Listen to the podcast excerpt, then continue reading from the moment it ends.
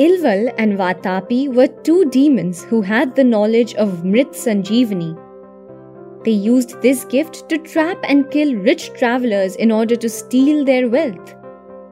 Vatapi would transform himself into food that Ilval would feed to unsuspecting travelers. After they had eaten, Ilval would call out his brother, who burst out of the stomachs of the travelers, thus killing them. Rishi Agastya visited Ilval and Vatapi, who tried to use the same trick on him. The great Rishi was aware of this, so as soon as Agastya Muni had finished eating, he rubbed his belly, saying, Vatapi Jirnam, meaning Vatapi digest. When Ilval called out his brother, Rishi Agastya burped because Vatapi had already been digested. An enraged Ilval attacked the great sage, who then burned him to ashes with his power.